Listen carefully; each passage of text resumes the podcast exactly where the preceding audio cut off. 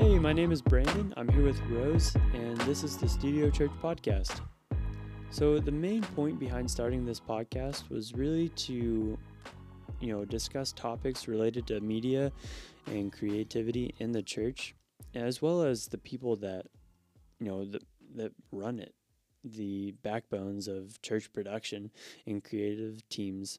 So, we had this observation that, you know, there's one guy that runs it all, or for bigger churches that you know there's an entire team that runs it, and you know that that looks a lot different. So we wanted to really just kind of dive into that, um, you know, pick it apart a little bit and see what you know people are doing for the church, but as well what the church could be doing for these volunteers. So Rose, how's it going?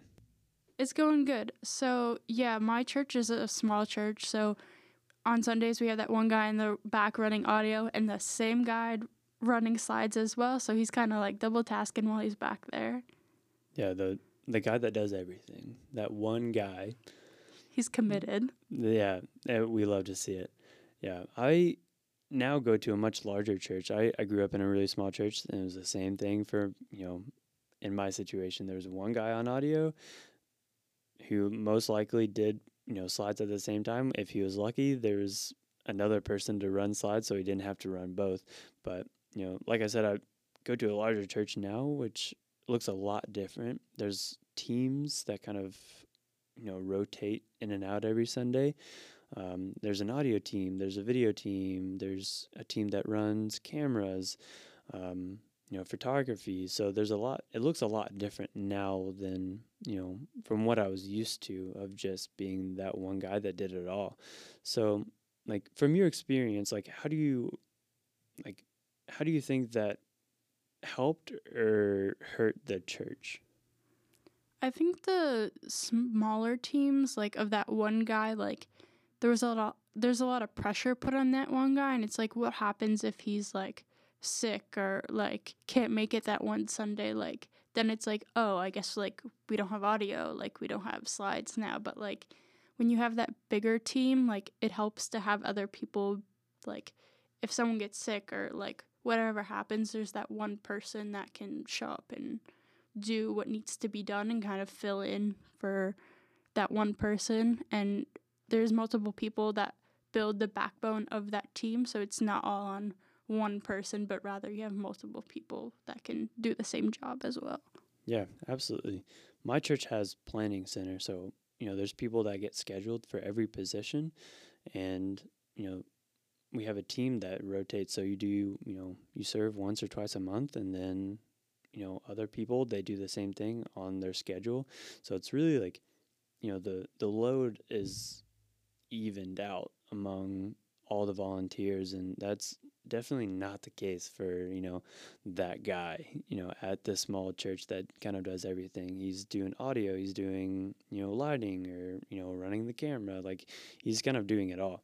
So like how does how is can our like our church leadership you know you know grow that team or better facilitate it so that way our teams and or you know our volunteers be you know i guess like best able to continue in that.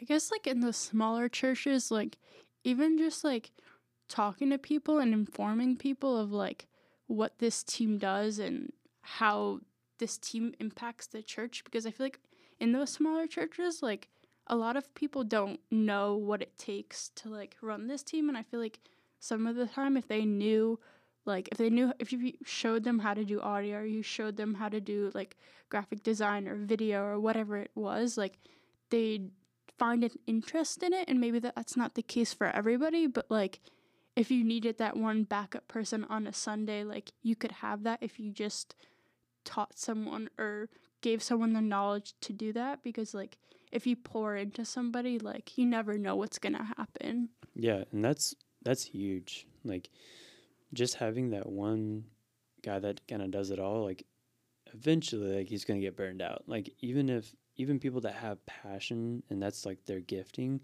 you know, they can only do it for so long before they just kind of like get tired of it, you know? So Yeah. on that side, like it's nice to have a team, but it's also nice to pull people in and, you know, get people excited to serve in any way they can. And with digital media, there's often times like, you know, they, they find a gifting or they find that they're, you know, they, they're good at it or it sparks interest to learn something else. And that can really go a long way as far as, you know, building teams and building, um, you know, that volunteer base that, you know, churches need to be able to survive, you know, when that one guy takes vacation or, you know, is sick. Um, so I think that's like a really big piece to what the church can be doing like right now and like next Sunday to begin really like building their team up so that it's not just kind of falling on the one person or the same team every Sunday to, you know, carry out the production value for the, you know, for the church. Yeah, I think it's definitely another part to that is like relationships, like just building relationships with people and getting them connected because you never know like maybe someone has an interest in media but like doesn't want to come up to you and be like, "Hey, can I serve?" Like sometimes you have to be the person to go and like to ask because if you don't like that shy like kid isn't going to come up to you and ask like sometimes you have to take that initiative but i feel like also like in the way that smaller churches sometimes run those relationships really matter like i know from my own personal experience like the worship pastor and then like the guy that does audio like there's the, those connections those are like that's a literal family like connection so that like they are family but it's also like that applies to the workspace as well and you can see that like that is evident too Yeah, 100%. I think the church needs to have more relational ties with their serve teams and volunteers instead of it being more of like a transactional relationship. Like, hey, come and serve on Sunday. i'll give you breakfast right, you know? Um, and it, you know, I don't think it should be that. I think there should be more of a, you know, an emphasis on, hey, you know, what can I do? What what can the church do to help you grow in this gifting or help you, you know, satisfy an interest that you have?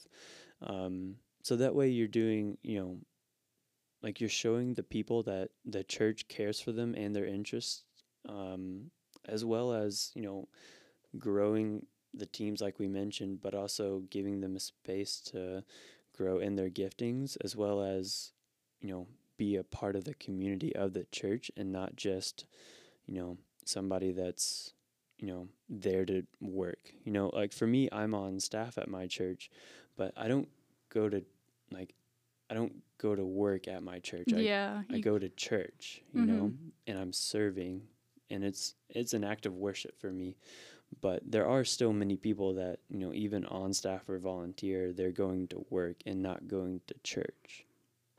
I think the same can be said for like the media team as well. Like even going up to the pastor and being like, "What can I do to make your job easier?" Like it's not just like one way. Like you said, like it goes both ways, and it's like, yeah, it goes both ways. Because at the end of the day, like the media team needs the pastor and the leadership, but at the same time, the pastor and the leadership need the media team because otherwise, you don't have like you could have service, but you're not gonna have like a live broadcast. Oh, like absolutely. Like I don't think I think if you if all the tech and media people just like left, there wouldn't be a lot of pastors That, that, could wouldn't know how to run media. like yeah that could figure it out on the fly and like do it so i think you know techs and creatives really fill a vital part of our modern church um, but in the same stroke like it's you know like you mentioned like they it's a mutually beneficial relationship that you know the church and the, the leadership kind of rely on techs for the smooth you know operation and production of their Sunday services and uh, you know whatever services they have, um, but also I feel like it's almost an obligation for the church leadership to pour into our media people um, and see what they can be doing for them as well, and just kind of growing them. So as we kind of wrap things up, what can you know church leadership and church media be doing this Sunday to kind of grow closer into that unity? Yeah, I think like just being intentional in those relationships, like like I said before, like asking the pastor, "Oh, like is there anything that I can like do to make your life easier?" And like the same goes for the pastor to the media team, but also like expanding that relationship outside of like the however long you're there on a Sunday morning, but like outside of that being intentional as well and building up that relationship too. Yeah, I couldn't agree more. I think it just really kind of comes down to striving for unity as a church. So, yeah, that really kind of wraps up our discussion for this week. Thank you so much for joining the Studio Church podcast and give us a like and follow so you can stay up to date on all new episodes.